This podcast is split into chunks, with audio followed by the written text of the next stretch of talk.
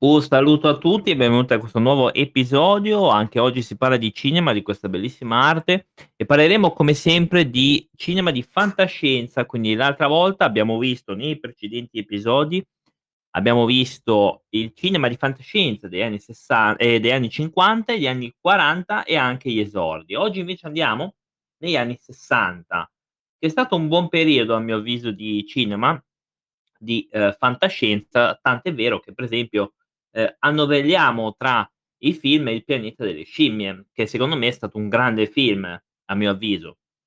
Allora, nel corso degli anni 60 la fantascienza fino ad allora confinata nell'ambito di un cinema popolare basso, ovviamente basso molte virgolette, ovviamente compie il salto di qualità e viene elevata a dignità d'arte da una serie di opere d'autore dagli esiti più o meno felici, più o meno, vabbè questo ancora da vedere. Per gli autori francesi della Nouvelle Vague, ovviamente vi chiedo scusa della pronuncia, ma il francese proprio non non è la mia lingua. A partire dal cortometraggio sperimentale La Jetée del '62, ehm, di Chris Merker Marker, ehm, cineasta d'avanguardia che nel narrare un'angoscia vicenda di viaggi attraverso il tempo restituisce visibilmente il tema del ricordo, costruendo il film come un montaggio di soli fotogrammi fissi. Il corto sarà fonte di ispirazione per Je t'aime, je ed Anatomia di un suicidio oddio, no scherzo dai, questa qua si può dire perché non siamo su Twitch, eh. La parola suicidio qua si può dire tranquillamente, perché comunque fa anche parte un film, non è una cosa che diciamo noi. Quindi del s 68 di Ales Resnais, boh, vabbè comunque ho sbagliato la pronuncia sicuro, e molti anni dopo L'esercito delle 12 scimmie di Terry Gilliam. Sto qua è un bel film e l'ho recuperato in realtà da poco, mea culpa, ma questo è un buonissimo film. Io infatti l'ho apprezzato un sacco. Alla metà degli anni 60 faranno le loro incursioni nel genere i 2 più celebri rappresentanti del movimento. Prima con Agente Lemmy Cauation, Missione Alphaville e poi, ehm, il film, mhmm, anticapitalista di Truffaut che gira Fernand, ehm, 451, vabbè. Trasposizione dell'omonimo romanzo di Ray Bradbury, che tra l'altro è un buon film anche questo, l'ho l'ho anche visto. Poi viene citato Barbarella, ehm, commedia tratto dal fumetto omonimo. È vero, perché Barbarella poi l'avevo anche visto, non è così male, molti l'hanno un po' criticato, a me personalmente non mi è dispiaciuto, incentrato sulle avventure spaziali ed erotiche dell'avvenente protagonista femminile. Nel frattempo, nella fantascienza letteraria, che rimase spesso la fonte di ispirazione e l'elemento trainante, era nata la New Wave, una corrente ispirata proprio alla Nouvelle Vague, che privilegia gli aspetti sociali e umanistici più che quelli tecnologici e scientifici. Destinata ad avere una profonda influenza innovatrice sul genere fantascientifico, in cui introduce numerosi temi in precedenza lasciati a margine, primo tra tutti il sesso. Quindi qua viene introdotto quest'argomento che non è esente perché ormai nei film c'è sempre stato, comunque anche allora viene introdotto questo argomento nel cinema di fantascienza. Efficaci e straordinarie per l'epoca le scene di accelerazione dello scorrere del tempo nel L'uomo che visse nel futuro di George Pal, un'escursione nel lontano futuro dell'umanità a bordo di una macchina del tempo, rimasto tra i più celebri film tratti dai romanzi di Wells. L'inquietante Il Il villaggio dei dannati di Wolf Rilla dello stesso anno, ispirato a un romanzo di John Whitman. Narra di un'invasione aliena attraverso dei bambini in un villaggio della campagna inglese, che poi venne rifatto anche il remake comunque del film ed è un sono film molto belli, soprattutto il il il Il villaggio dei dannati che a me piace un sacco, ma anche L'uomo che visse nel futuro è un buonissimo film, io poi li ho anche visti, quindi ha avuto anche un seguito che si chiama La stirpe dei dannati. Altre minacce aliene con l'invasione dei mostri verdi o Il giorno dei trifidi e L'astronave degli esseri perduti del 1967, dove la minaccia aliena viene incontrata addirittura sottoterra durante gli scavi per la metropolitana di Londra. Nel '62 fa il suo debutto Agente 007 Licenza di uccidere, primo film di James Bond, destinato ad aprire la strada nella seconda metà degli anni '60 a un a un nutrito filone di imitazione di fantaspionistici, ecco dov'è la fantascienza, cioè fantaspionistici europei e italiani in particolare, più o meno tutti basati sullo stereotipo dell'agente segreto. Che ovviamente verrà poi circondato da belle donne, lotta contro gli scienziati pazzi, organizzazioni segrete, eccetera, eccetera, eccetera. La decima vittima del 65 di Elio Petri, che io ho anche recuperato, non è un filmone eccezionale, eh, però devo dire, me l'aspettavo meglio, e quello con anche eh, Ursula Andres, se non mi ricordo male, e con Marcello Mastroianni, è comunque uno dei film di fantascienza eh, di, del, del, nostro paese che comunque ha il suo, fa il suo, mh, mm, non è un filmone, eh, però comunque l'interessante è anche questo. È uno dei, dei più rari film di fantascienza, perché non è che ne, ha, ne sono usciti così tanti di fantascienza eh, in Italia, sono più horror effettivamente. Poi ovviamente questo qua eh, è tratto da un racconto, eh, diciamo, di un americano. Altro film italiano è Terrore nello spazio, un fanta horror, quindi anche qui il genere di fantascienza si mischia con l'horror del grande, a mio avviso, Dario Bava, che ho visto, è un film terrificante, tutt'oggi è davvero un film incredibile, Terrore nello spazio. È fatto probabilmente a pochissimi soldi, riesce a tirare fuori un film che fa paura tuttora, quindi incredibile que- questa cosa. Ma d'altra parte stiamo parlando di Bava, quindi non dell'ultimo arrivato, e riusciva a fare dei film pazzeschi con pochissimi soldi. Eh, questo film, Terrore nello spazio, ha influenzato Alien di Ridley Scott del 79. Quindi pensate un po', il nostro cinema italiano con grandi maestri è riuscito ad influenzare anche quelli americani.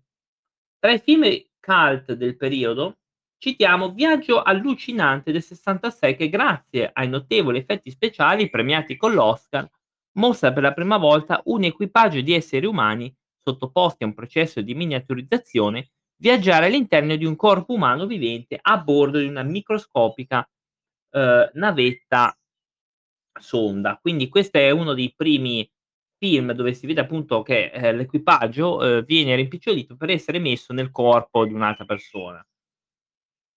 Tra la fine degli anni 60 e la prima metà degli anni 70, il cinema di fantascienza hollywoodiano trasforma il filone fantapolitico in una fantascienza sociologica con una forte componente simbolica grazie sia all'influsso di opere di fantascienza di altre cinematografie, sia all'affiorare di nuovi delicati temi sociali e politici.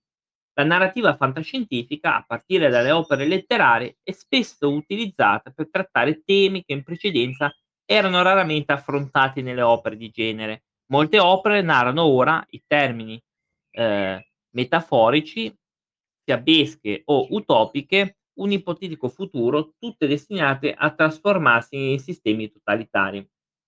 Nel 68 esce il pianeta delle scimmie, che ho già detto anche nei precedenti podcast, e non vorrei neanche ripetermi su un film che secondo me ha fatto la storia perché è veramente un film cult e tuttora molto godibile nonostante siano passati tantissimi anni. Eh, venne promosso perché prima era un film di serie B comunque, era visto come un film di serie B, venne promosso dallo studio system hollywoodiano al rango di produzione ad alto costo e ovviamente c'era Charleston Heston che era un top, un top attore, era una delle star il film ha comunque una forte inquietante e degli spunti satirici eh, in questo tipo di filone. E il finale di questo film ti fa anche riflettere veramente sull'umanità. Il finale del film è incredibile. Infatti, io ci, ci rimasi malissimo quando lo vidi la prima volta. Vabbè, che ero anche piccolo, però con gli anni poi l'ho visto e ho detto: Ma questo è un capolavoro seguito eh, da altri quattro sequel da una serie televisiva, il film è divenuto un cult. Vabbè, però i sequel non sono un granché, a mio avviso. Il primo è veramente il più importante anche a livello di temi. La vera svolta arriva con l'epocale 2001 Odissea nello spazio del 1968. Pazzesco, un film ovviamente di Kubrick, un film eccezionale, eccezionale, un film che a mio avviso è uno dei più belli della storia del cinema, sicuramente tra i primi dieci perché è fatto benissimo, è veramente ottimo, forse un po' pesantino, ma comunque tutto sommato molto interessante, un film ovviamente da recuperare. E lui si era già accostato al genere, ehm, fantascientifico, fantapolitica con Il dottor Stranamore del '64. Odissea nello spazio, la pellicola fantascientifica più vista del decennio, divenne il film di fantascienza per eccellenza. Quindi tutti quelli che facevano un film sullo spazio dovevano confrontarsi adesso con Odissea nello spa e non è non era facile, non era facile. A mio avviso c'è c'è arrivato Solaris, a mio avviso. No, non quello remake, quello proprio originale.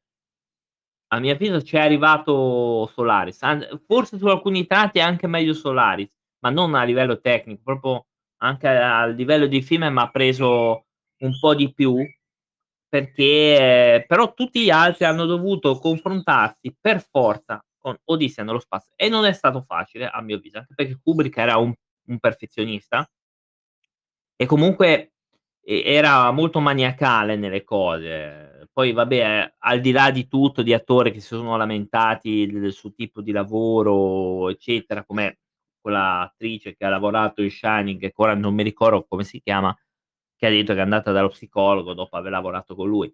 Ora, era già famoso Kubrick, quindi penso che nell'ambiente si sapesse già come lavorava questo signore, quindi poi uno fa delle valutazioni, io credo che una persona fa delle delle valutazioni e decide.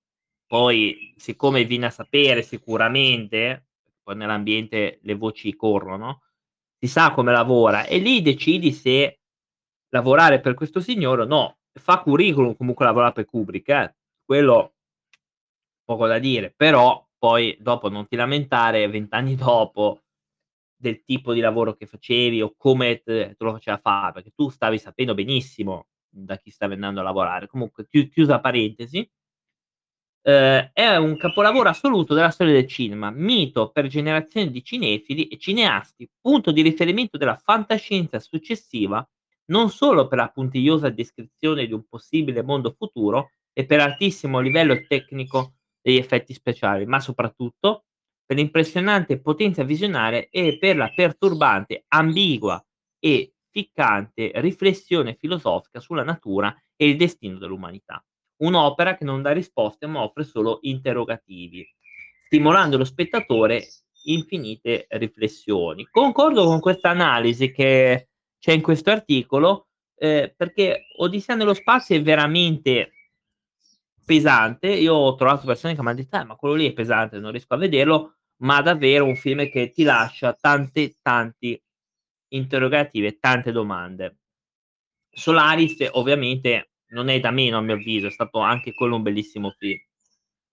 Andiamo con gli anni '70 che si aprono il decennio si apre con una nutrita schiera di pellicole entrati nel culto del filone apocalittico e post-apocalittico o comunque distopico. 2000 La fine dell'uomo e 1975 Occhi bianchi sul pianeta Terra ehm, in cui i pochi sopravvissuti a una misteriosa pestilenza si sono trasformati in vampiri, con l'unica eccezione del protagonista. Dove l'avete già sentita questa storia?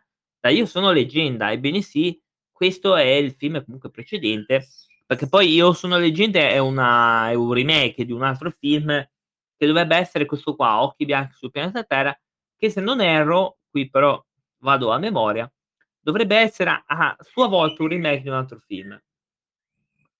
Ehm, ovviamente Andromeda, in cui organismo alieno minaccia la vita sulla Terra, quindi questo qua è un altro film, ma una delle opere simbolo del decennio è Arancia meccanica del '71 e ancora una volta del signor, ehm, Stanley Kubrick, quindi Arancia meccanica è un altro film pazzesco, eccezionale.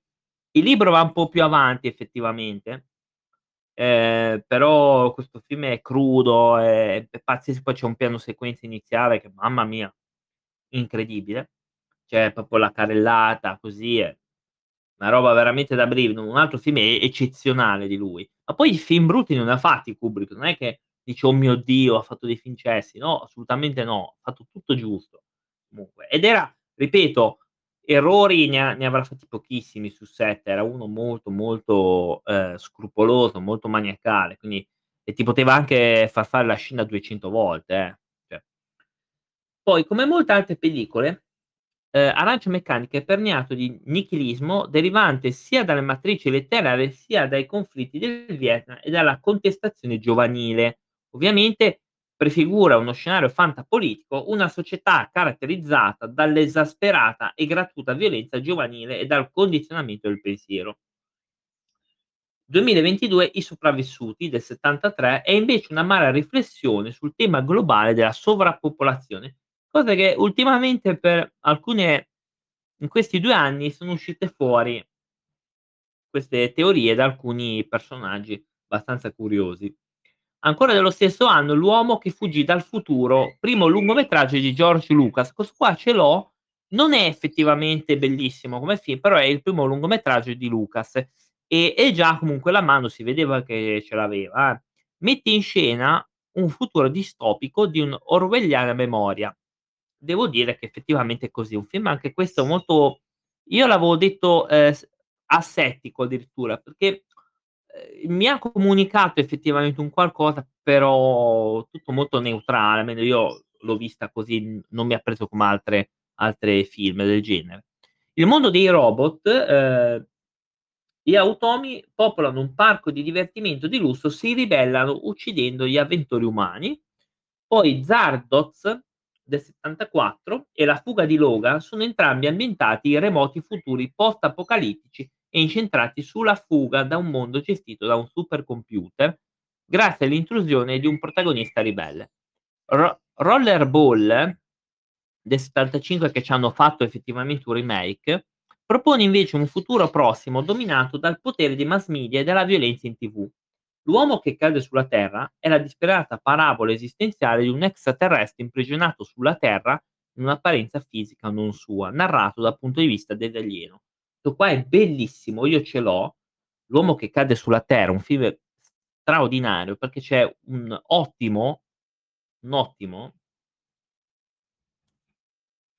un ottimo David Bowie ragazzi. Ho preso volutamente un po' di pausa prima di dire chi era, perché questo film è bello. Io l'ho anche visto e e l'ho e l'ho visto più volte. Qua, ehm, David Bowie fa una parte che è è veramente bravo. Poi chi è che dice che era che era pessimo a recitare, io poi lo proprio lo lo voglio vedere chi è che gli piace. Ma questo era un film praticamente che vede la cattiveria dell'umanità, perché lui praticamente è un extraterrestre che arriva e comunque diventa un uomo d'affari praticamente, diventa un uomo d'affari, fa del bene all'umanità. Quando scoprono che è un alieno, in realtà lì co cominciano i guai, perché lo perseguitano, lo inseguono, cioè nonostante 'sto qua li abbia aiutati e quindi questo è un messaggio anche per i diversi, per proprio ti ti fa vedere come l'essere umano è proprio te tremendo delle volte. Ed è un film, L'uomo che cade sulla terra, che vi consiglio assolutamente, sia perché è un bel film, è un po' pesante effettivamente, però comunque è veramente bello, e poi per David Bowie,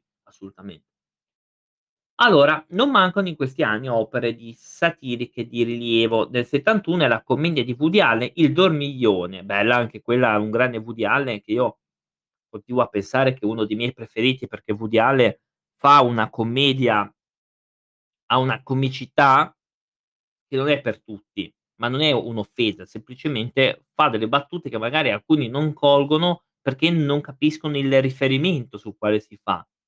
Questo è è una commedia un po' più un po' più di classe io, anche se è sbagliato il termine, però, ehm, io in passato avevo parlato con delle persone, anche alcune su Twitch mentre ero in live, dicevo: "Ma guarda che Allen fa una commedia che non è per tutti, ma non è che è un'offesa, semplicemente non si colg non si coglie l'argomento della battuta, che magari non lo conosciamo."